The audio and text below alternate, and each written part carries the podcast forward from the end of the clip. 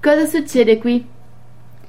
Ciao, mi chiamo Chiara e lei è Elisa. Piacere di conoscerti. Cosa ci fate nel mio appartamento? Io sono la sorella di Paolo e lei è la mia amica Elisa.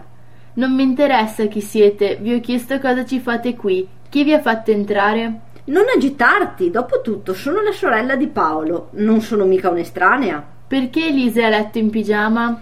Posso spiegarti tutto, sai, era stanca e... Come siete entrate nel mio appartamento? Ho chiesto al signore del piano di sotto e lui mi ha fatto entrare, è stato molto gentile. Davvero? Che diritto aveva di farvi entrare?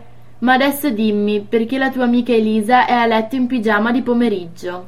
Avevo iniziato a dirtelo, era stanca e voleva solo fare un pisolino prima che Paolo tornasse a casa.